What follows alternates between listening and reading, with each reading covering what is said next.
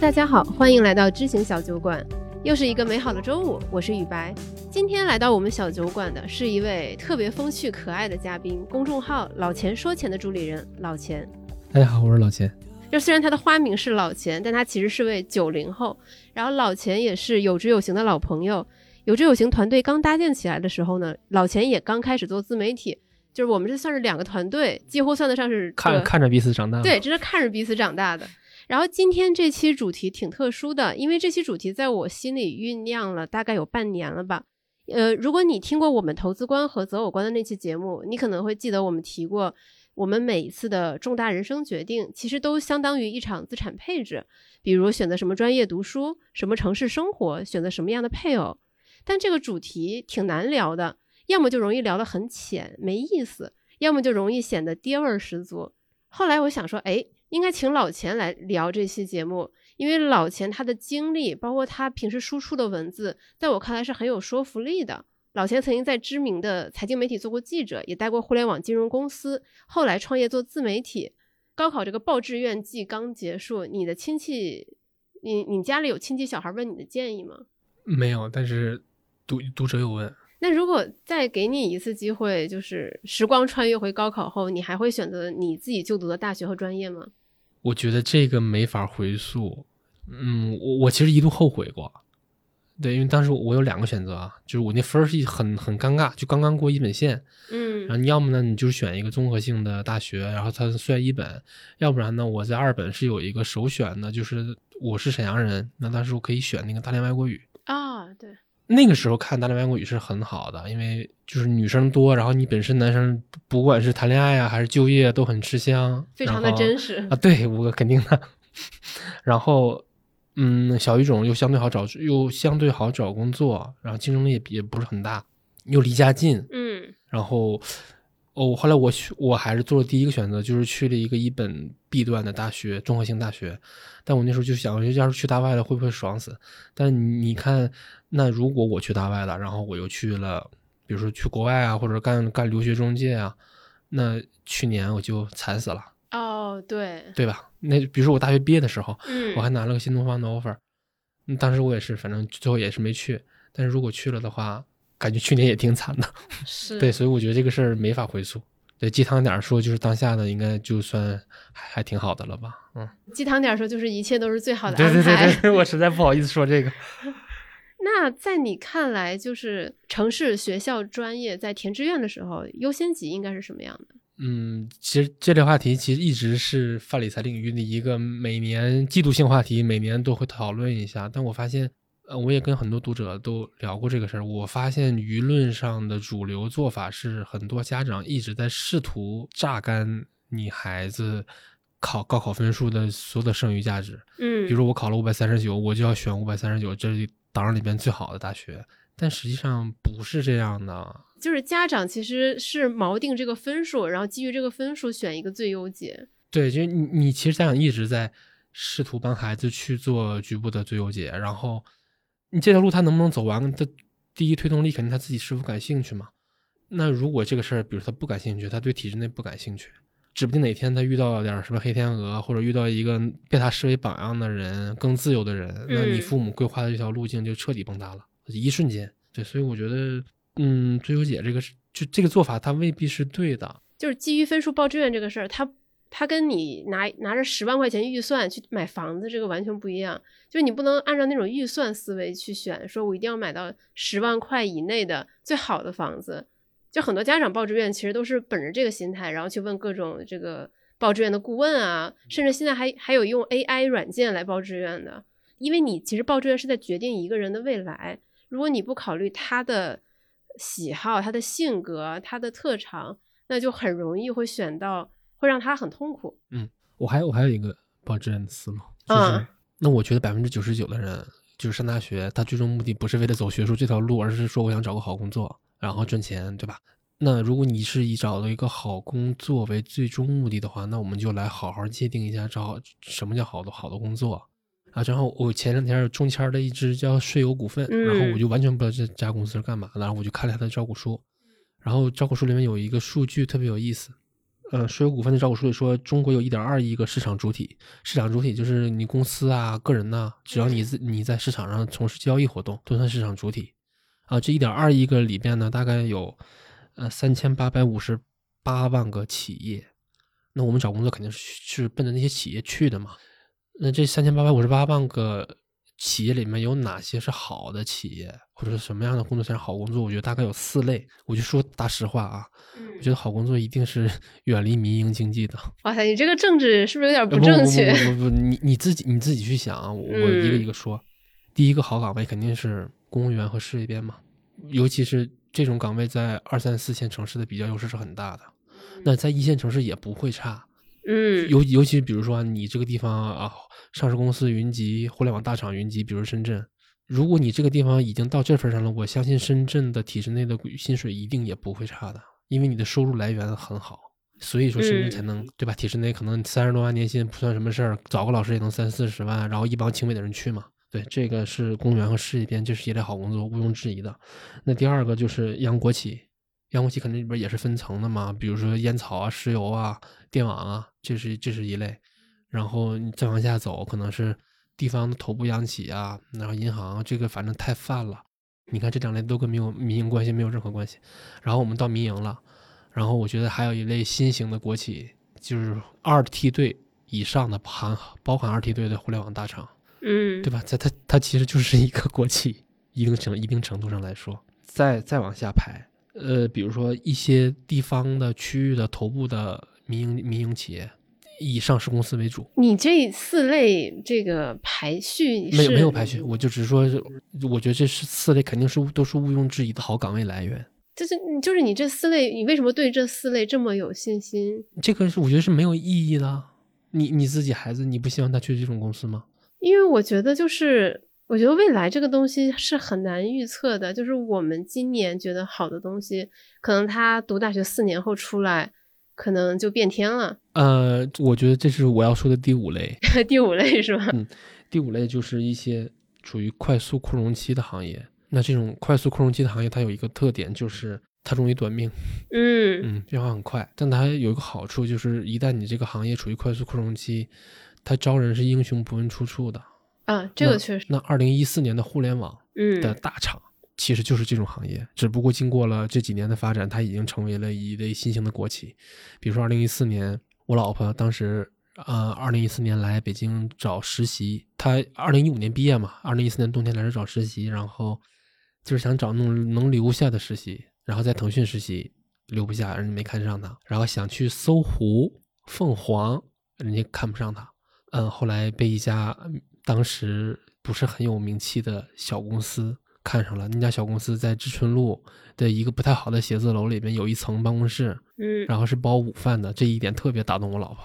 但是呢，他们没有食堂，你只能在工位上吃。那家公司叫今日头条，哦，厉害啊！呃，并不厉害，当时不是很好的选择，就只是说，哎，好不容易有一个有一个要我，但其实我更愿意去搜狐，更愿意去凤凰当个编辑的，因为那个时候。就是因为你们都是学新闻的嘛。不不不，那个时候他那个时候凤凰啊、搜狐啊，它是不比不比今日头条差的，甚至要比它好的。对对，但是可能现在看呢，就是一个字节跳动呢，我前两天在麦麦上看，一个字节跳动三十五岁的那个中年老男人在相亲市场上被抢爆了。那你你放到七年前，你你如果放在二零一二年，字节跳动就是民居创业，其实这也是一类。包括我这几年我也见过很多处于扩容期的行业，比如说。二零一四年，我我我也我也拿到过那个火币网的 offer，然后还有还有一些 P to P，只不过他们后来都死了而已。但是那个时候就是第一个薪水很高，第二个工作很好找，其实他也是很友好的嘛。说白，英雄不问出处，不就是很友好吗？当年的阿里巴巴、互联网其实都是这样的嘛。但是只不过现在他们已经变成了像金融行业、律师行业那种，我什么都不看，我就要先通过简历筛筛出来一批聪明人。但是我觉得产业红利是永远都会有的，只不过它覆盖的人数是很少的。那这一类行业也算。我我刚才提出我的担忧，是因为说，其实哪怕是互联网行业，即便它在不断扩容的一些，比如说业务线，它有的时候也会说是，比如说整条裁掉，尤其对于刚毕业的大学生来说，其实是还挺不友好的。尤其在中国，就是一个风口来的对，但是又快？走的又快。但是你为什么要追求这个？你为什么要去在意这个不确定性呢？我只我只是说这五类这五类岗位算算很好的岗位。嗯那像我前面说的，就是我觉得你去报专业之前，先搞清楚自己的前途，有一个模糊的认识就比较好。那我觉得，如果你不知道什么叫你的前途，那你不妨从这五类岗位里边选一选。，OK。基于我觉得基于我过往的经验，我相信你也会也会有相似的体会，就是很多人是在高考后才第一次了解到，原来这个世界上有这么多专业，很多专业名都是那个时候才知道的。所以你当时为什么要选新闻？我当时选新闻也是，哎，我其实我觉得我自己是个小镇青年，我选新闻我真的不骗你，受了两个人的影响，一个是我们那时候上学都爱看那个，那时候还是纸媒的白银时代，不算黄金时代了。我们在看天下上，然后有一个专栏作者叫刘源儿，特别爱看黄腔，但是写写稿子特写文章特别棒。然后我就看他，我就看天下这本杂志的时候就迷上他了。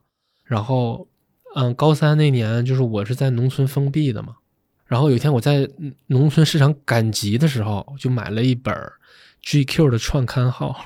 哇，能买到创刊号？，对我们那个赶集也挺潮的，因为因为买家都是我们这帮学生嘛。然后当时我我买那个创号也不是因为那本杂志，好像是那本杂志送了个包，就二十五块钱，你买了一本很厚的杂志，还送你个包。就是二十五块钱买个包，送一本杂志。对，然后在里面看到了一个，也也是一个，因为我那时候喜欢看专栏，看到一个专栏，那篇文章一篇文章就把我震到了，我至今都记得那篇文章叫《秋水》，是李海鹏写的，哦，然后就迷上李海鹏了，然后呃一查，当时不是那个李海鹏之前不是南方周末的首席嘛，嗯整个高中也一直在看看天下杂志，然后买了刘源的书、专栏集，然后就觉得哎呀这行挺好的。然后文你文科能报的本来就少，当时就想广告或者是新闻，就嗯嗯完全没有父母帮忙，父母父母帮不上任何忙啊。还有心理学专业，但心理学好像是需要一些研究什么药理，然后它属于是办办理科的。嗯我说算了吧，就新闻吧，嗯，就这么稀里糊涂的就去上了。嗯对我，我反正我感觉我自我定位就是小镇青年，就是你享受不到任何优势了，你就一切都是跟着时代走。然后我就，所以我本身也是特别迷恋时代性这个东西。每个人身上都有时代性，然后你这点时代性是你一生中绝无仅有的最精彩的那一部分。所以你觉得你更多的是一个观察和记录者吗？呃，不是，我就是因为了写稿子，所以然后然后包括我还做了个知识星球嘛，里面有五千多个人，嗯我平时写公众号也是跟回读者留言嘛，所以我自认为我接触的样本量天然的还是要比别人多很多的。对我很喜欢你那个知识星球的名字叫“啊人生要选对”，嗯，因为说实话，我的第一反应是哇塞，好大的口气。嗯就就是因为我对时代性很迷恋嘛。对，因为因为他给我的第一直觉是，就这背后应该会有故事，就是要么就是你选错过，要么就是你看到身边人走过什么弯路，才会给你这样的感慨。嗯，因为理论上你这么年轻，就是感觉很少会发出这样的感叹。我举个最简单的例子，就是我们俩都挣到了一百万，然后我们俩是一个学校毕业的，然后我们俩来北京，你比我早两年来，然后你是二零一二年买的房，我是二零一四年买的房，那我们两个同样拿出一百万买，可能差了一个客厅，不差了一个次卧或者差了一个厕所吧。嗯但是我们俩其实如果把所有条件都放到一块儿，什么都一都是一样，但就差了这两年，可能你的房子就比我多出来一个次卧，那你说这事儿怨谁呢？嗯啊嗯，所以我就说人生人生要选对嘛，我觉得时代性是最好玩、最难以琢磨，对，但是它力量又足够强。那你当时起这个星球名的时候，有没有担心这个题目听起来会有点大？会不会会有我杠精？会我我因为我这个星球的销售是通过一篇我公众号里面的一篇一篇稿子，然后我在那个稿子这边已经做了完整的全解释，对，包括正式做公众号之前，媒体，嗯然后我也不闭环，我也在 P to P 行业干过，后来又就来写了那个公众号。我觉得三个行业都是都是我亲眼见证身处其中的走下坡路的行业，干一个废一个。媒体你这你这怎么干 干一个 对媒媒体废行业？媒体是没落的，然后 P to P 也是，然后嗯其实公众号现在也被短视频打的，你的打开率和在线市场都差很多。你下一个行业准备选什么行业？那你说这事儿怨谁呢？反正肯定不怨我，对，就我也没有，我也任何没有任何无能为力。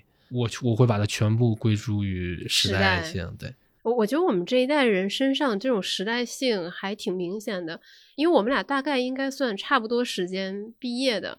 就在我们那个年代，其实最受欢迎的，可能现在我们听众挺难想象，就最受欢迎的应该是什么？比如说像宝洁啊、嗯强生啊这种外企，像什么百度、阿里这些，算是二流甚至三流的一些选择。就公务员那个时候，大家也没有说特别喜欢。百度不算，平移到二零一三年、二零一四年，哦百度肯定不算，因为那时候它是中国市呃，我值对我比你还 top 早 one 的一点，嘛对我比你还早一点。对，但阿里会算的，嗯阿阿里二零一四年九月才上市的嘛，但上市了就不算了，大家就意识到，哇靠，原来互联网公司的期权这么牛逼。对，但那之前其实你谈期权，除了百度，你在任何一家谈公司谈期权都不会有人感冒的，因为这个东西它就是废纸。嗯，就包括那个时候，我我当时我发现我们那一级就是同学进学校，其实大家冲的都是比如说可能分儿最高的、最王牌的专业，就大家不会去想说，哎，四年后这个专业到底好不好就业，好不好赚钱，嗯就很简单。嗯，但我觉得这这个事儿会以后会越来越，大家其实大家都现实的，然后更更高效率的。就知道自己想要什么。对，对，所以其实无论是你做公众号也好，还是你知识星球也好，其实你其实是在收集和观察很多这个时代的样本，诶，那没有没有没有，不用拔高那么大的高度，就是赚钱之余。只是说我觉得这个事儿很有意思。OK，嗯，那假设说，比如说你当时可能是有，比如说新闻理想，然后选了新闻专业，没有新闻理想，哦，嗯。你不是喜喜欢那个李海鹏和只是喜欢，只是你可以把它当成一种追星行为，但绝对没有理啊，想。就是追星行为？对对对，我也对什么铁肩担道义这种事儿极度的反感。你背不起来那么东西，而且说实话，媒体在很多事情上，在很多舆论议题上是帮倒忙的，嗯，尤其是房价上。呃，我听出来了，就是你还是挺后悔读文科的。对，也不是后悔了，因为因为文科有更重要的东西。嗯嗯我是觉得你如果读文科，你一定要去点自己有意识的去点你的技能树，比如说我前面说的就是写作能力，写写文章和写写段子的能力，然后现在变成了你起码你得会点写脚本，然后拍摄剪辑的能的能力。对、嗯对，你就面对 HR，你说你是拿出来一个抖音账号已经做了那个有几十万粉丝。对，，哎，我就遇到过这种情况，因为我当时去面了一家杂志社，啊，我和另外一个学生，我们俩就是学校都不是都不是太好吧，然后最后他进去了，就直接可以管人了，因为那个哥们儿他就是亮出来了一个几十万的微那个微博。对，然后我当时我就整个人就特别受刺激，因为我一零年我进学的时候，入学的时候，我们老师就跟我们说，说我建议大家每一个同每一个同学都要去做自己的微博。但是，哎呀，他这个话多说两句就好了，就很多人也没当回事儿。你但凡你给我们举几个例子，谁做的好，然后给我们列明一些方向，说你们可以往哪个方向做，或者你把这个例子给告诉我们，我们都会动干力干劲十足的。那我是觉得，即便我是北大毕业的，我也我也抢，我也不会从他手里把这份工作抢下来，因为人家确实太牛逼了。对，所以就是我是觉得你文科专业它本身就是门槛比较低，专业门槛比较低，那你就需要你去有意识的去再点一些技能书，包括我现在我都觉得我自己去嗯外网搜资料去检索的能力很差，我就我一直很渴望去锻炼它。比比如说我自己的 Excel 玩的也不是很转，对我觉得这些东西它，嗯，它都是你很很普适性，都值得都是值得你去点的技能树。对，那你嗯文科生你可能就理科那不用说了，你专你真想找这份工作，肯定要考核你的专业能力嘛。就比如说你，呃，程序员去面试，那人家肯定会给你出点题嘛，那你做不出来就是做不出来。对，那文科就就是，我相信我去找工作应该不会有人去问问我新闻史的问问题。嗯，对，但他可能会让我写篇稿子。就是你现在是如果去找工作，我觉得应该会对吧？让你打开你的微博，就是让让你打开你的社社交媒体账号，让你看一下这上面的这个粉丝数量有多少。呃，我之前在你公众号看过一篇文章，你写你大概是毕业几几年后的一些感悟，有有写你的一些经历，比如说你一开始就自学了一个叫什么数据制图，呃，数据可视化，对，数据可视化。你当时是怎么会想要学这个的？呃，实话嘛，就是我们做那种数据可视化的长图，在门户网站是蔚然成风。然后这个东西呢，哎，我跟你还是我从头开始讲吧。就是嗯，我们当时我们一批学生去嘛，本科毕业后第一份工作，去凤凰网，然后那你新你进去了，你当编辑，你基本功就是发稿呗。呃，但我当然我们都是实习啊，就是也可以选人要选几个人转正的嘛。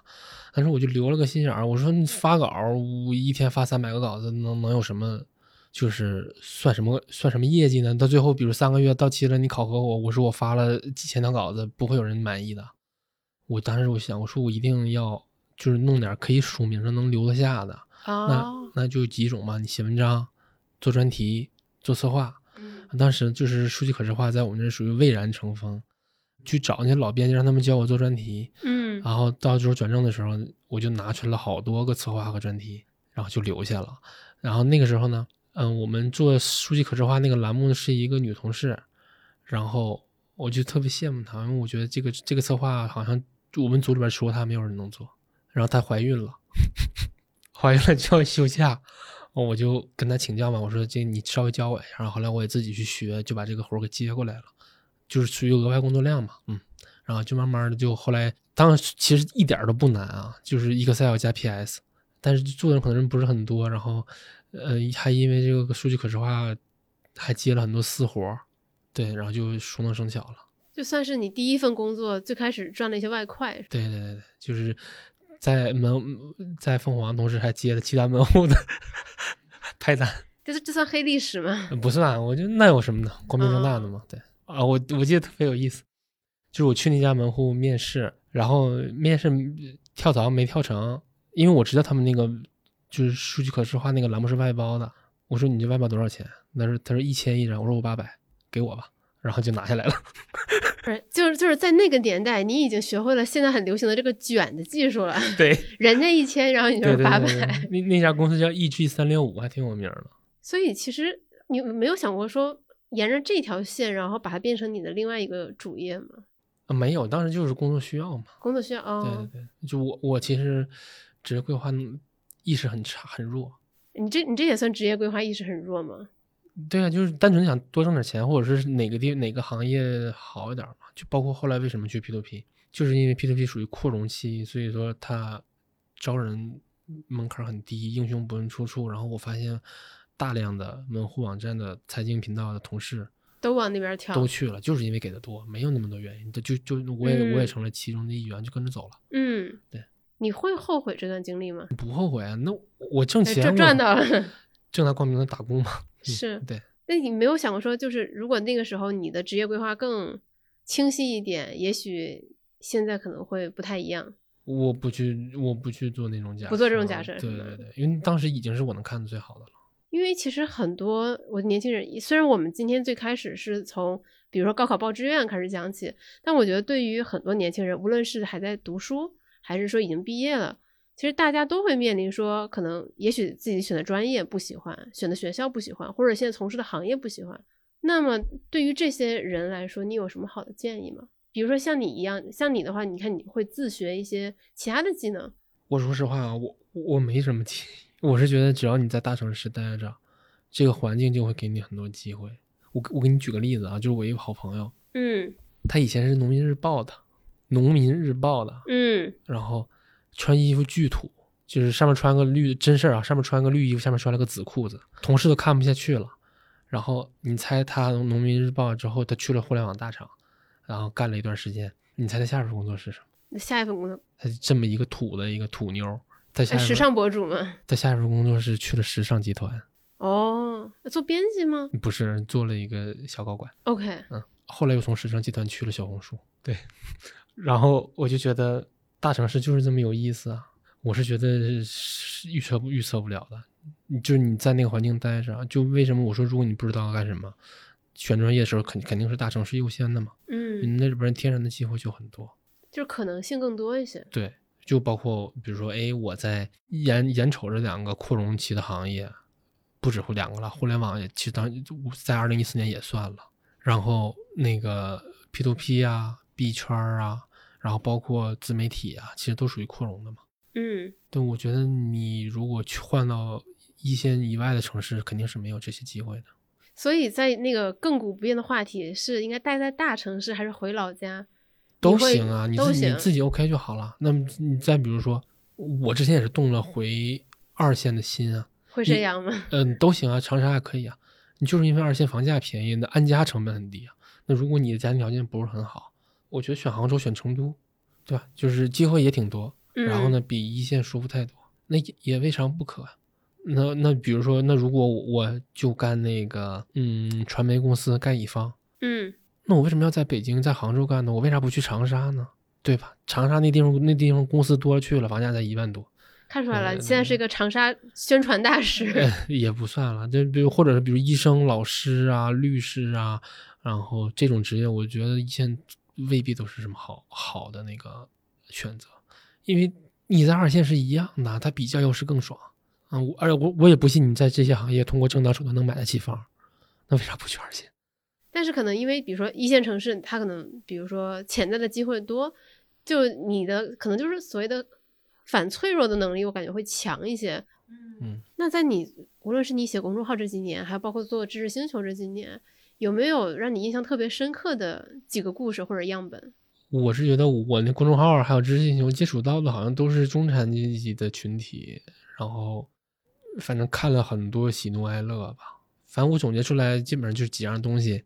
第一个就是大家 工作，这是一个，这是一类了。第二，第二一类就是决定你身价的东西，那就是房子和股票喽。嗯嗯，那基金其实本质上也是股票。那房子我就我我也做过，我说你你们都是什么时候买的？第一次买的房子，大部分都是三十岁之前。那如果大家大家比如说，如果大家的平均买房年龄都是二十七岁，那其实你有没有从房子上赚到钱，很大程度上就跟你是哪年生的有很大的关系。对，大量的人都是二零二零一七年、二零一八年买的，其实他们就挺惨的。对，尤其是买在北京，买在深圳还好，买在深圳已经、已经嗯已经大赚了。但是上海这是属于二零二零年才刚刚爬起来的，嗯，那北京到现在都还没有涨没涨回到二零一七年巅峰的时候。对，对，就是嗯包括大家为你跟你的这个身价有关的这个东西。这个又回到你提的那个时代性。对，然后另外一个就是择偶，这也是很重要的一个事儿。我觉得一定程度一定程度上来说，它比工作还要重要，怎么说？因为你换你换配偶的成本和难度太大了，换工作很容易啊。哦，我以为你说择偶是那些，比如说结了婚的人，他的状态跟不结婚、没有结婚的人会差很多。你主要是因为大家可能越来越有钱了吧，嗯婚姻和爱情的这个关系越来越越越淡了。嗯，它跟资产的关系越来越重了。对，但是我觉得抛开这些，也许有人不渴望婚姻，但我相信没有人不会不渴望爱情的嘛。嗯但是这择偶也是很很重要的一部分，而而且我是觉得两个人在起码在一线城市，还是两个人一起组队打怪比较好，自己打野太累了。我记得你那篇文章最后给，就是你写了一些给刚毕业的人的一些建议嘛，就是找一个能结婚的对象。哦，我这么好为人师吗？对，一一哦，对这我是我只是觉得这个事儿很香，嗯，嗯，我我就稍微解释一下，因为我觉得老钱的文字就是嗯特别没有爹味儿的那种，所以我会比较喜欢。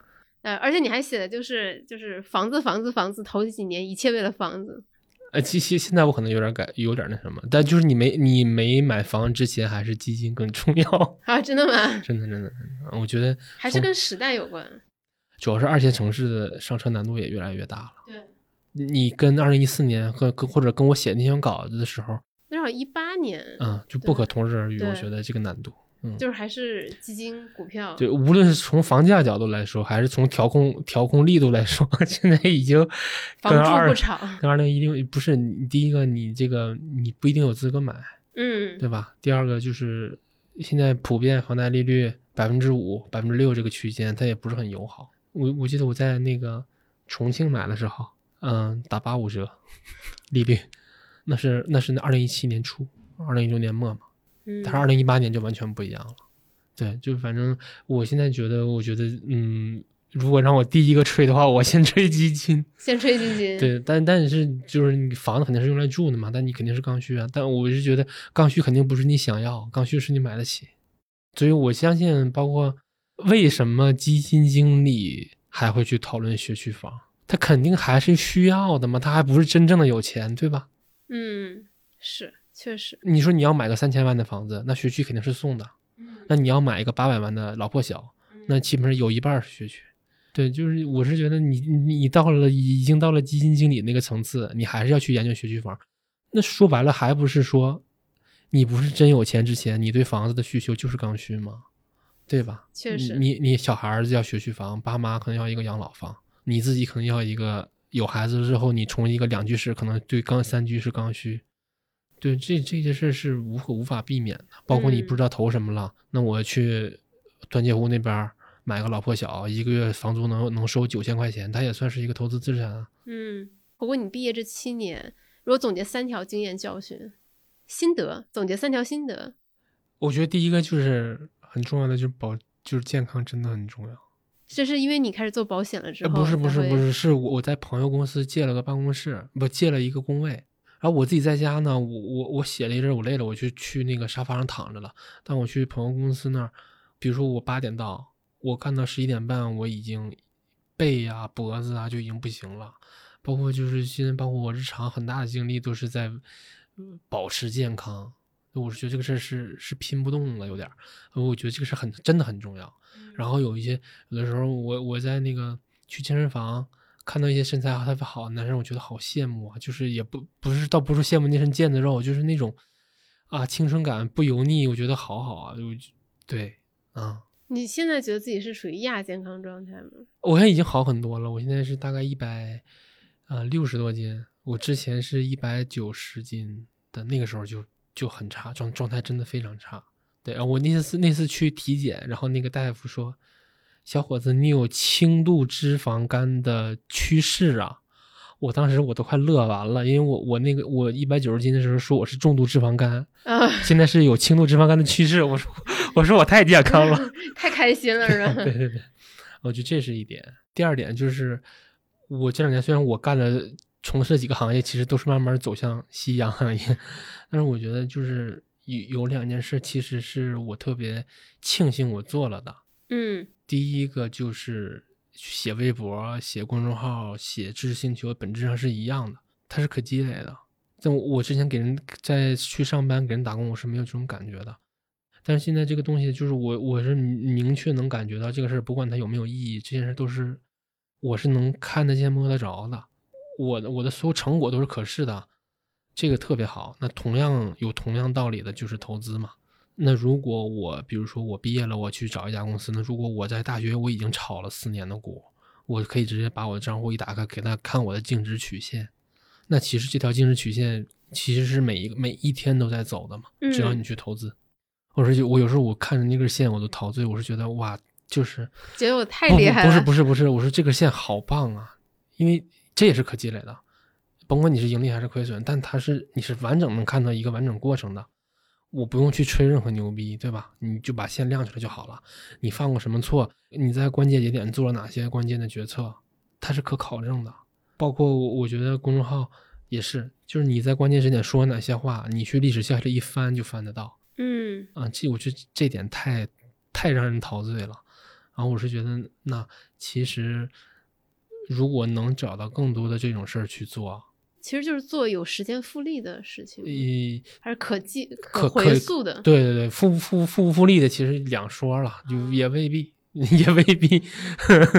嗯，但是呢，就是这这种可记录感是可查证的，就太有魅力了。就是夜深人静的时候，翻着自己过去八百多篇文章，对，很陶醉。包括有的时候写不出来了，我就看文章，我说我靠，当时怎么能就能写写这么好？对，我说我还能写，然后还能再写二十年。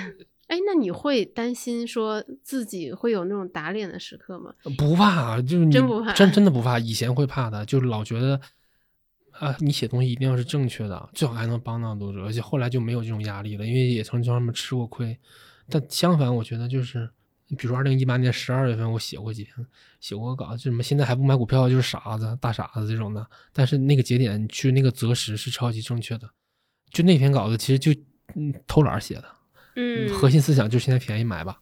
但是那个时候对我冲击特别大，就是说，我我在那个节点，我留下了我自己的非常明确的站队的声音，然后二零二零年二月份我也留下了。当时我其实真的其实挺怕错的，但是后来我一想，嗨，就是错不错能怎么的？就是关键是我我敢说啊，嗯就我明确站队了。那日后如果你想考察我，我有我关键节点的关键发生，我也没有打哈哈，我也没有含糊其辞，错不错的，反正我说了，所以我不怕那个啊。包括想明白了，就是啊，我我对读者也没有任何义务，我就我就没有任何心理压力了。对，嗯因为因为本来投资就是投资理财就是个人的事儿嘛，对吧？你你看任何文章都都是供你参考的，又没有人拿刀逼着你去买。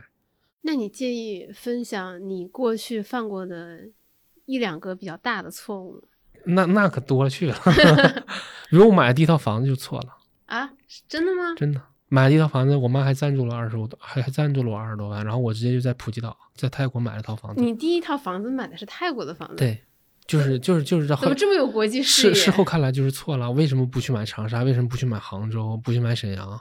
不是咱咱们东北人不都是在三亚买房吗？你怎么你怎么一下就买到了普吉岛？啊我也不，反正就是去那儿玩，然后就觉得觉得 OK，嗯，嗯，这事后看就是错了，你还不如在沈阳老老实实在沈阳买一个。是没有涨，还是说现在疫情影响？对，第一个是疫情影响，第二个就是嗯纸面财富嘛。嗯，泰国它有一个特别大的特点，就是，呃比如说同样一套公寓啊，百分之五十一是要卖给泰国人的，百分之四十九才能卖给像才能卖给外国人。啊啊，怎么一套房子不不，一一栋公寓百分有百分之五十哦一的房子是必须卖给本地人的然后外国人去买那百分之四十九。嗯哼，但本地人，首先人家本地人为为什么不自己买地盖盖别墅呢？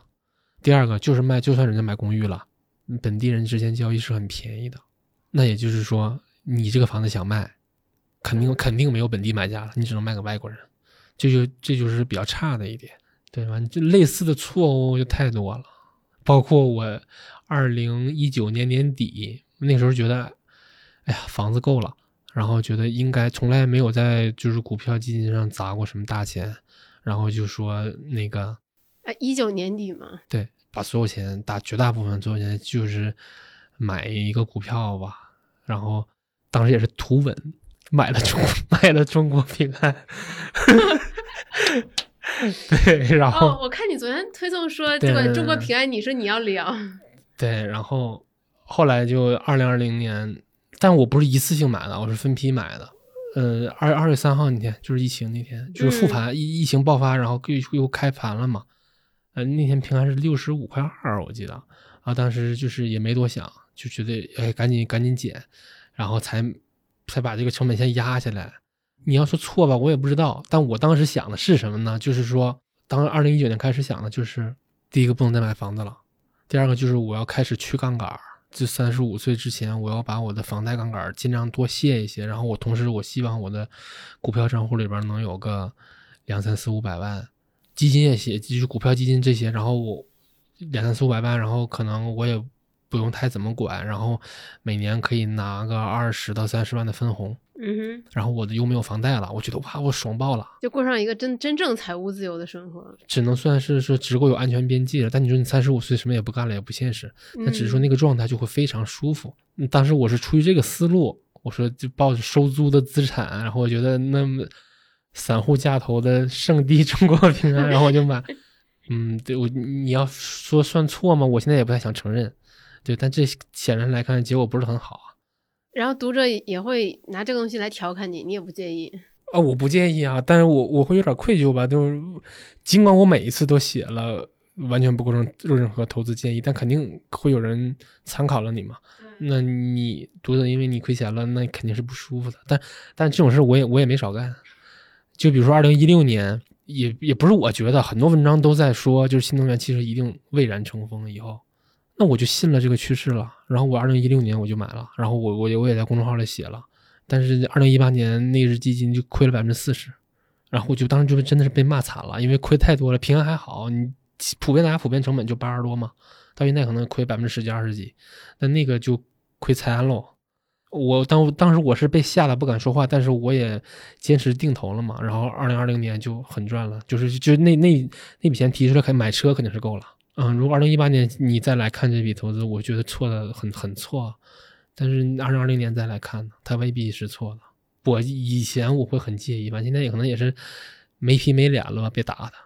那你会觉得说你的读者也会有相应的变化吗？比如说他们现在也大概，比如说熟悉你是什么样的人，你就是呃、会很、不会不不我我我我我不太去纠结这个，因为我觉得这这些不是我可控的。对，对，但是你现在就是就是很坦诚的公布自己，比如说你做的呃你你的一些决策，你的一些想法，你究竟是怎么想的，这样公布给大家是吗？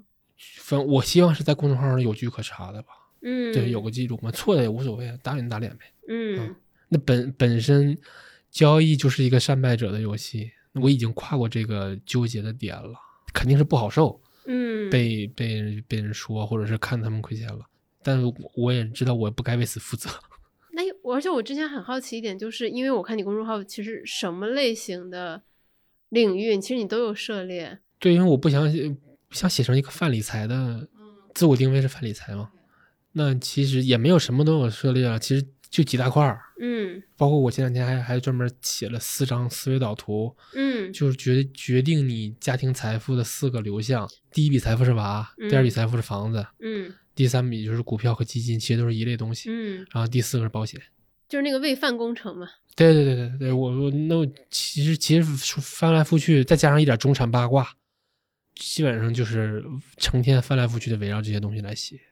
就因为其实我我突然想到一个可能会显得有一点很俗套的一个话题，就是因为你一直在说，其实你很关注这种时代性。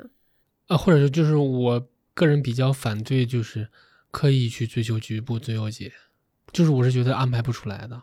但是这样你听起来就非常的决定论，显得很悲观。也没有啊，那你如果你比如说你能接触到足够多的样本，你自然会看到更多的可能性。但但很多时候你就是大家就是能接触到的人也有限。我我我对那个水木论坛着迷的一点就是，我不特别不喜欢知乎，因为那水木论坛真的非常的真实，都都是一帮七零后、八零后老帮子掏心掏肺的，就是吐槽啊，媳儿媳妇骂婆婆什么的，各种什么小舅子啊，然后乱七八糟的买了房子，各种全都是很真实的。对，我觉得你看的足够多了，你会发现你你合并同类项翻来覆去，其实也就那么点事儿。看这些世间百态会对你的帮助是什么？就包括比如说之前我家条件不是很好，然后家家家庭条件不是很好，以前我觉得哇我好苦，后来我上的那个河北大学也是属于综合性大学嘛，有来和有很多农村的那个同学，就了解到了他们那个成长路径，你会觉得你这点东西就他妈矫情死了。嗯，对我觉得那样本量越多，你反而会越淡定。开开始可能是很很颠覆三观，很刺激你，但你越多了，你你看多了，慢慢你就知道了。对，这让我想起就是就这两天嘛，就看到分析那种名校生抑郁的那种报道，嗯，我感觉其实可能一部分原因也是就是他们的世界其实比较小，就围绕在自己周围，他其实啊，这这是一定的。你成你你成长路径就决定了你你到，而且你那个人生状态，包括我如果如果我没做公众号，没做知识星球，嗯就上班，嗯就是目力所及的那看的那个范围是很很短的。包括我特别喜欢就是那个雪球的那个方三文方三方方方丈嘛，就是对就你看方丈出的书，你看他的那个写的东西是有一种佛性的。为什么管他叫方方丈呢？他在雪球上成天回留言陪聊，各种吐槽啊、案例啊、样本啊都见过了，他就有点佛性了。你觉得你距离这样的佛性还有多远？我没有，我只我只是觉得，因为我我也要复，我也要学，我也要模仿，所以嗯就就是做知识星球啊什么的，就是很很鼓励大家去提问，然后我去回留言什么的。就我是我是觉得把它当成做一个很有意思的事儿，只是说雪球上讨论股票太多了。那在你想象中，可能三五年后你会是什么样的一个生活状态？还是继续在做公众号？不知道，我从来不抱这个希望，就是能做就做呗。嗯嗯，就或者是或者是换着，如果你是一家企业来说，你每多做一年，那你就赚一年的 ROE 嘛。嗯嗯，那那你能做就做了。我我嗯我肯定是希望把这个酒去做的越长越好。呃，三十五岁就是去杠杆儿，然后把房贷压的少少的，把基金和股票攒的多多的，然后嗯再好好和我老婆讨论一下到底要不要生孩子，然后基本上就差不多了。是就是把这个生孩子这个事情再再往后再议再议。对对，那如果去杠杆儿比较成功的话，房贷压力也不大了，可能换个城市也未尝不可，就何必在北京待着呢？对我刚才提时代性，你看你一直在提这三个字嘛。那我们作为一个普通人，我们这个样本，我们作为一个个体样本，其实我们能看到的这个区域是很有限的。我们怎么样才能打引号的把握时代的脉搏，掌控自己的命运？呃，第一个就是肯定是就是研究一点宏观经济，看起来非常虚无缥缈，但是它最终肯定是指导你的东西的嘛。就比如说我刚才说。二零一六年、二零一七年，你在二线城市买房，你的利率是打九折、八五折、八折的，又很便宜。其实你就往往根上、往前面去溯源，肯定就是说，你对宏观经济的一些点看的能能能指导你自己的投资，能指导当下吗？那如果按你要我来说，现在百分之五的百分之十的房贷，我就坚决不会买。OK，对，没有没有为什么，就是嗯，二零一七年它还那么便宜，二零二一年这么贵。在中间才四年，那我为什么不能再等一等呢？对我是觉得，就是宏观，你你对宏观经济保有保持一点兴趣的话，嗯，稍作思考，一定是能指指导一下当当下的。另外一个，我喜欢时代性，其实也是一种阿 Q 精神。我觉得很多力所不能及的事儿，你可以推给时代，就是这个事儿，我努力的也没有办法。而且我觉得确实是这样的，就相当于找一个方式让自己达到自洽的一个状态。对对对对对对。就是，所以还是一个这个乐观的悲观主义者。对，就包括我第一次看那个谷歌地图，就是从房顶去看一个区域，我觉得那个那个状态好神奇。能开一点上帝视角的话，就是会减轻一些你很容易对一些得失念兹在兹嘛。但你放过去了就放过去了。相反，就是很多当下你看起来非常不起眼的决定，你三年以后再看，这个决定会对你造成巨大的影响。啊，这让我想起那一句就是经常被引用的话嘛，就是很多时候一些很重要的决定，你回过头来看很重要的决定，其实都是在不经意间对，都已经标好了价格。对，这这另外一句话了。对对，相反，很多你当下你念兹在兹，你觉得很重要的决定，你曲线一拉长，它就是一个小波段。对对，锻炼身体嘛，把你曲线拉长一点。对，嗯，保持身体健康，我觉得这条建议是最重要的。嗯，而且返贫很容易的。因因为这个事儿返贫的话，就是不管你是在农村啊，还是在城市啊，啊，为什么返贫很很容易？因因病返贫嘛。哦，因病返贫。对，其实就是也是跟你身体健康，就是就是，呃，它很大程度上决定了你的幸福程度。你精神曲线做再好再有钱，也也不能改变的。